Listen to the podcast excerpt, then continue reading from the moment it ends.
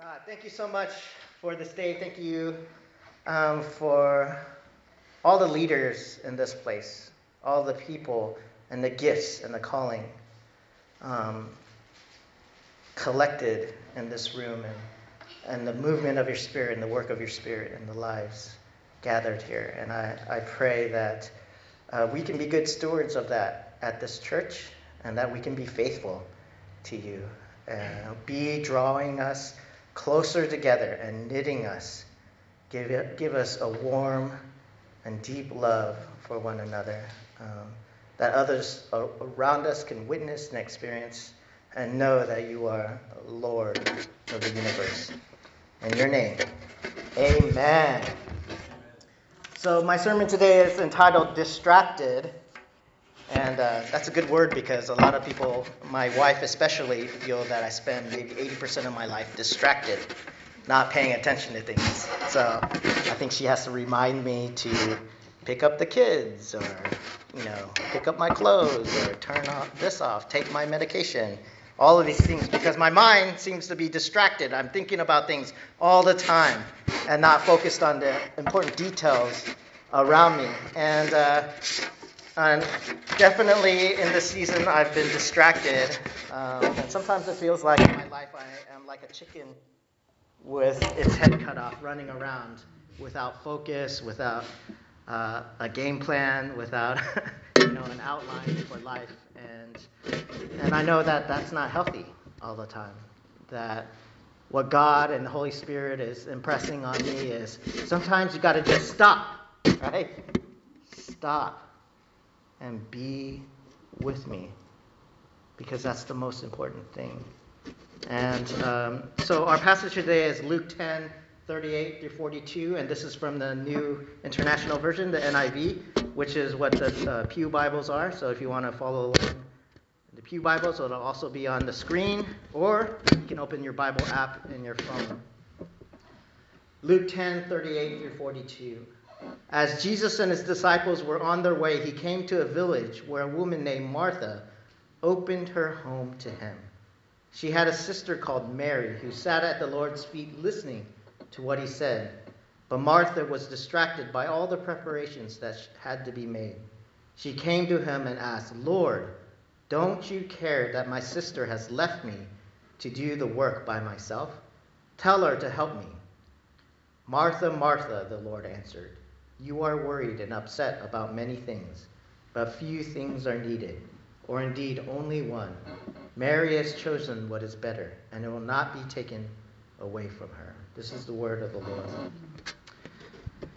So I chose this passage. Uh, please bear with me because uh, this is uh, Saturday and today and this morning. I chose this passage because it's uh, the lectionary passage.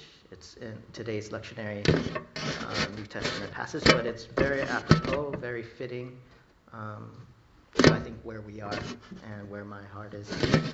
Um, before I get into the passage, you know, one of the most heartbreaking things for a parent, I'm a parent of two young children, 11 and 5, but one of the most humbling and heartbreaking things is when your kids start ignoring you right? When they're young, they're so you're the best person in their life. You come home and they're like, "Appa!" And they run to you and they hug you. But now, when I come home, it's silence. I'm like, "Is anybody home?" Right? And I go deeper into the home and I see that Isaiah is on his Kindle. And now even my 5-year-old is poning things in Minecraft as a 5-year-old. And she's like, I'm building stuff, I'm building stuff. I'm like, hello, hello, I'm here. Yeah, Dad. They barely look up. And maybe this is a part of parenting in the summer when there's no school. And sometimes screen time becomes, okay, I admit it, screen time becomes the babysitter um, when you have to deal with the kids.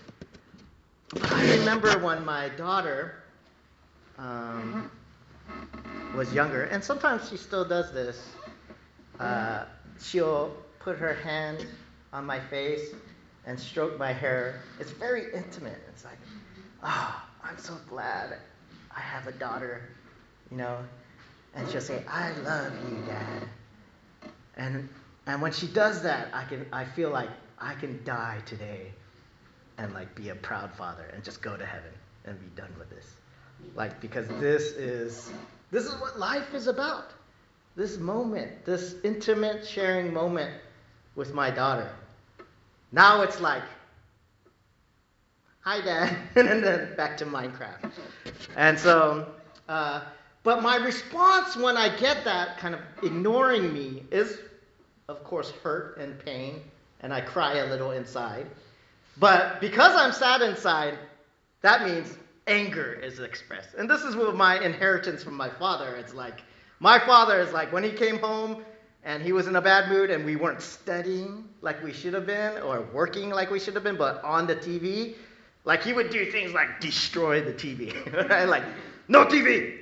And uh, you know, I don't destroy TVs because I like the TV myself, but uh, but it, I immediately go to anger and I immediately go to regulations and rules, right?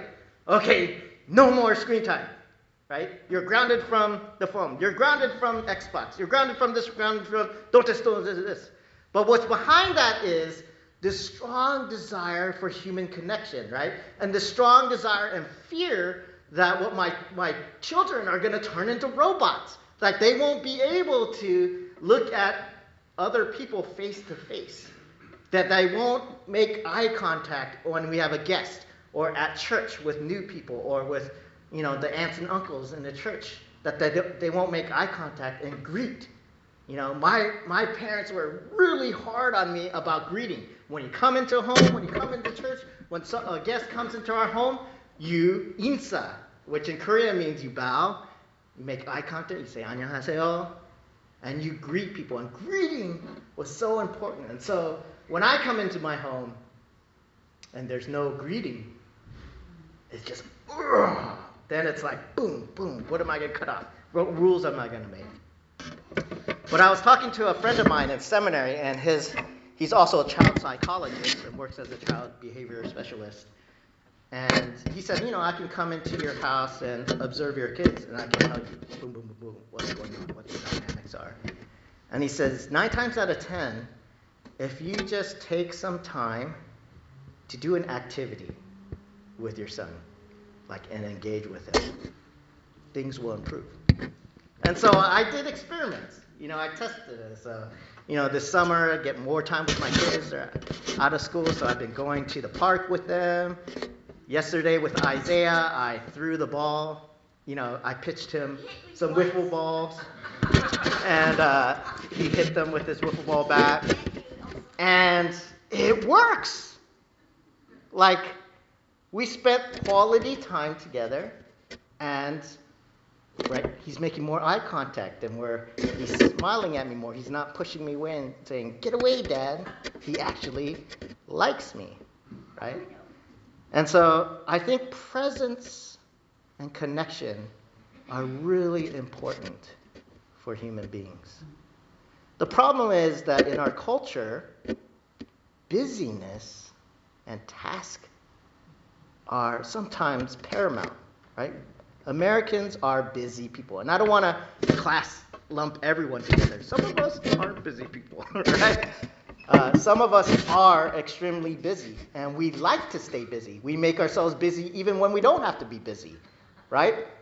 I stay busy because if I don't have anything to do, I don't know what to do with myself.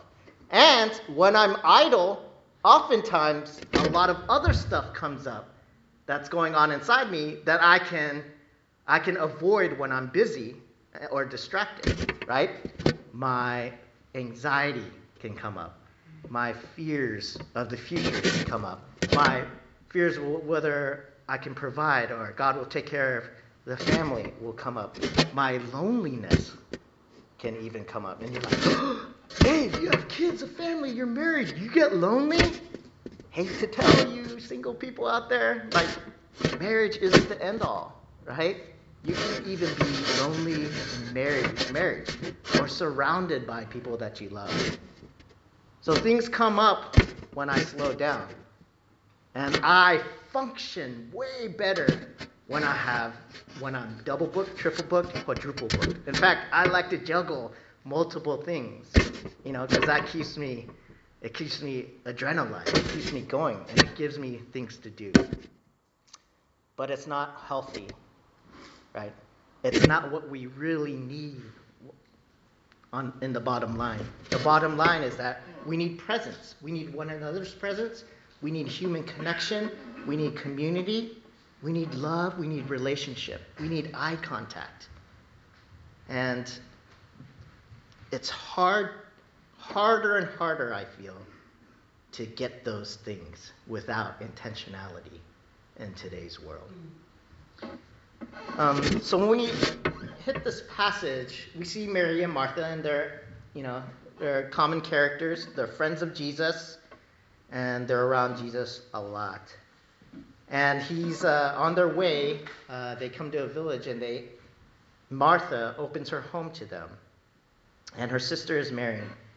And what we see is that Mary is sitting at the Lord's feet, listening to what he said. And so there's a few things going on here. The one thing culturally, contextually, the one thing that I wanted to point out is that hospitality in this culture was really, really, really important, right? Even if a stranger came in to your, came into your village, came by your home, you would have them come in. You would have them clean their feet. You would clean their, have a servant clean their feet. You would offer them a meal. Can I feed you? Can I put you up for the night? That is like the thing to do, the proper thing to do. Um, was hospitality and making sure that someone was taken care of, who was in your home, was fed, was, was clean, and was taken care of. And so we see why um, Martha was upset because Mary isn't following protocol, was going against the culture, the customs of hospitality. She was being countercultural in the ways that she just sat um, listening at Jesus' feet while she was hurriedly making preparations. Do you want coffee? Do you want tea, creamer? Right? Pastries? Here, I'm going to put together the hors d'oeuvres, etc., etc. Uh, making distracted, it says, the scripture says, by all the preparations that had to be made. The other way that Mary is being very countercultural in that you wouldn't necessarily see this um, is that she is sitting at the Lord's feet, listening to what he said. And we know that Jesus was considered, even in the temple, as a rabbi, a teacher, a scripture. And those who sat around rabbis um, listening were the rabbi students. And rabbi students were male right? Never the women, never the females. And so she's sitting as a student listening to the rabbi's words. We know that Jesus was a great teacher. Even as a child, like his parents left him in Jerusalem, remember? And they came back, found him in the temple, and everyone was around Jesus as a boy, amazed by his words. Right? And, and, and throughout uh, the Gospels, Jesus is found teaching in the synagogues, and people are always amazed by the authority and the knowledge he had of scriptures and authority by which he spoke. And so he's a rabbi, he's a great teacher, and Mary is sitting at his feet. So those are two kind of cultural faux pas that are happening. And, and they have to do with gender, right? One, Mary is not doing the work of hospitality that Martha is doing, that she's supposed to. And that was also the work of servants and women. Two, Mary is sitting as a student at the rabbi's feet, which is something that was not done by women, but by men. And so, in this kind of, in the middle of the series, July is for the ladies, I just wanted to point out that Jesus was very countercultural in the ways that he dealt with um, cultural biases, societal norms, and gender biases? And, and many times, the people that he points out, saying, Remember what this person has done. It will be remembered through history. Like, I, I lift this person up to you. because they have been faithful. Look at this person. You know the times that happens? It's happened like three or four times in the gospel. It's always women, right? It's always women. Remember in Matthew 26, uh, the widow. You know, Jesus is observing everyone in the temple putting stuff into the offering, right? And he's seeing all the rich people be like, clink, clink, clink, clink, clink, clink, clink, clink, clink, clink. Yeah, yeah. right? Another person's like, oh yeah? Right? Making all these sound and this hubbub about putting the offering into the offering plate. Right? And they were all pennies, so it made more sound and there's more, right? Stuff like that. But one widow drops a mite, right? A single coin. But Jesus says, Look at this person. That's all that she had. And all that she had, she gave it. And what does he say? Truly I tell you, wherever this gospel is preached throughout the world, what she has done will also be told in memory of her. Right? Jesus elevates her he points it out. Actually, that was not the widow mite. That comes after uh, the woman who washes his feet with her hair. Right? But he does point out the woman, the widows who gives her offering as well. He says, Look at what she's done. And there's several other times that he does this.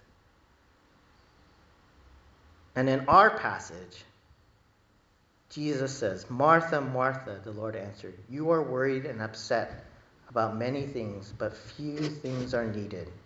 For indeed, only one. Mary has chosen what is better, and it will not be taken away from you. Like, what? What? You know, this week in my Thursday thoughts, I wrote, you know, a kind of a post on Luke 15, the lost parable the prodigal son, the lost sons, right? And you remember the older son, and I say that he's lost as well. Why is the older son lost? He stayed home. He didn't go squandering his life, and his money, his father's inheritance, living wild, drinking, right? And partying it up, and then returning. He was home the whole time, being faithful older brother. But inside, he was bitter right? The older brother was bitter. He was like, This whole time, that son of yours, that little spoiled brat, went doing whatever. He disrespected you, right? He basically broke his relationships with us and went out overtly sinning, overtly like desecrating our name.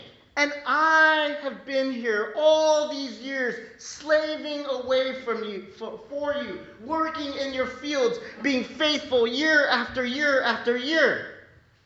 Right? And that is our response. Right? Isn't the right thing, God? I've been in the church, I've been serving you.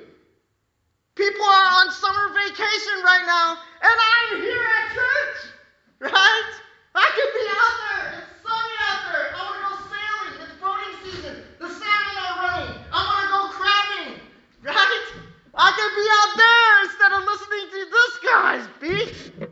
Like, what are we doing here? But I'm here. I've been faithful. I've served on leadership.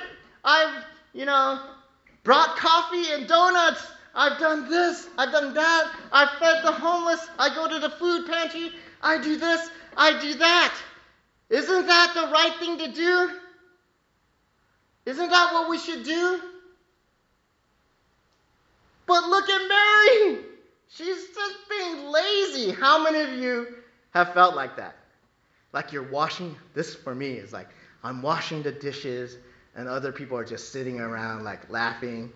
And then that, that move where the person has another dirty dish and like put it right next to you. And you're just like, right? Like Pick up a sponge, clean up your crap, right? Washing the dishes. And I know how Martha feels. Mary's just sitting there, oh, Jesus. Like, give me the word. But Jesus flips the script on those feelings of bitterness and resent. Jesus flips the script on our culture of busyness and distraction. Jesus flips the script on our need to do things to have worth, on our need to fulfill the roles in our life, right? And to stay busy and to stay and do the things the right way, or, or do our roles in traditional ways or whatever. But what he's pointing out is the reason why she's doing the, the good thing right now is because she is absorbing my presence. She's being with me. She's gazing into my eyes and receiving my words, and we're doing life together. Right? And that's the most important thing. And we see that it's the most important thing in Scripture. Even in the Old Testament, the people in the Exodus, the people of the promise, God gives them the promise. But also, the promise is not just the land, right? Flowing with milk and honey. The promise is also attached, so there's physical, concrete things, but the promise is also God's presence, right? And I will take you to land, and your descendants will be many, blah, blah, blah, blah. And what? I will be with you. Right? I will be with you. Moses. Moses in uh, what is it, Exodus 33.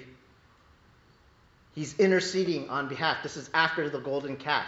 And God's like, fine. Uh, go. The people can go. They'll be all right. They can go to the promised land. I'm not going. My presence will not go. And Moses is like, if your presence does not go before us, then we I'm not going. You have to be with me. None of the prizes matter if God isn't present, right? That's what Moses is saying. And we see that throughout scriptures. It's not just the thing, it's God's presence as well. In the New Testament, what was Jesus called? Right? He was called Emmanuel, which means God with us. And so, as we walk, some of us have been Christians for all of our lives. We've grown up in the church. Me and Magdiel and the Sec brothers were talking about this. We're PKs. And you know what? PKs are the most, da- pastors' kids, are the most dangerous people. Every pastor kid has to have, in order to trust them, you have to have a season of rebellion or sitting on the bench or like a season away from God. Because if you never had that season, and you have a PK in your presence, it's going to blow up right there. Eventually, that person has to come to God on their own and have a, have a moment of rebellion and coming back. Because we grew up all our life behind the image of church, right? And, and kind of doing things right and being the church, the pastor family. But we never figured it out for ourselves right? And so that's why a lot of pastors' kids, you know, they're like the most, the worst. But then when they have the Jesus moment and come back, it's like, yeah, they're awesome, right? Um, why was I talking about that? Because I'm distracted, exactly. Exactly. Oh, my point in all that is if we're jo- just doing the motions of Christian and doing the motions of church, that's a dangerous thing. If we're just filling our lives with activity, just because that's what we're supposed to do, this is what churches do. We do programs, we do outreaches, we do this and that. You know, we do children's ministry, we do a clothing bank, we do this, this, this, this, this, but we don't have a deep presence, you know, a deep connection with the presence of God. We're not sitting at the feet of Jesus, eh, receiving from Jesus that Jesus is not our first love, right? That we're obsessed and infatuated with Jesus Christ and with His Word, and we're allowing Jesus, the Holy Spirit, to come in our hearts and transform us and heal us and break us and disciple us and mentor us. It's love, right? We know that in our relationships, right? And for those of you who are married, right? the honeymoon can be over, the puppy dog love is over, right? And sometimes you're like, I am going through the motions, but you got to light that fire again, right? And how do you light that fire? Right? You have to be with each other and spend time with one another and look into one another's eyes. And this is what Jesus is saying Be with me. Stop and be with me. And uh, this is my commitment, and this is what I feel our commitment Renew should be. Um, closing out this summer and going into fall kickoff and all of that.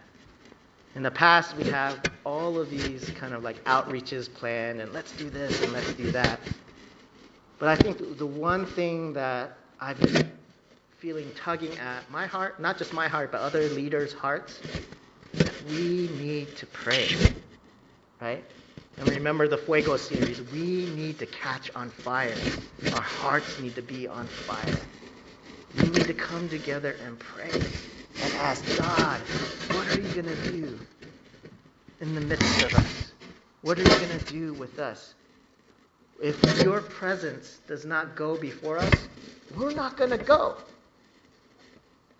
Right? And it's not about maintaining this building or doing our ministries or coming up with the next best strategy, the next best approach, you know, tinkering with our worship or our worship space or like how we, you know, approach new people. Do we scare new people off or do we, do we give them space? You know, jump on them. Fill out this connection. All those things are important, don't get me wrong, but not without the presence of God. Right? All of our activities without sitting at the feet of God like Mary is a clanging cymbal. Right? It's just dong, dong, dong, dong, dong, dong, dong, dong. Right? We need God.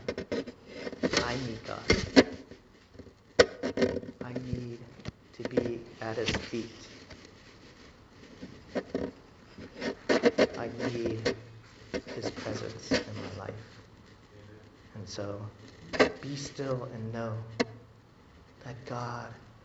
Is in control and that He knows and that He has words of life for you. Let's pray. God, thank you for your word. Thank you for the model of Mary. Uh, and we thank you for the faithfulness of Martha. Uh, and that in that time you could teach could teach us that it's okay to let go of things, um, let go of our distractions, and just be. that might be the most radical message to us in our culture today, is to let go, be still, and sit at your feet.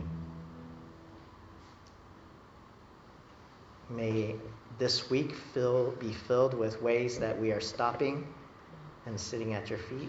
Teach us how to pray, teach us how to listen, and teach us how to let go.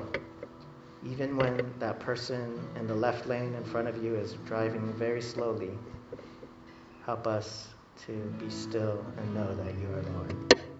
In Jesus' name.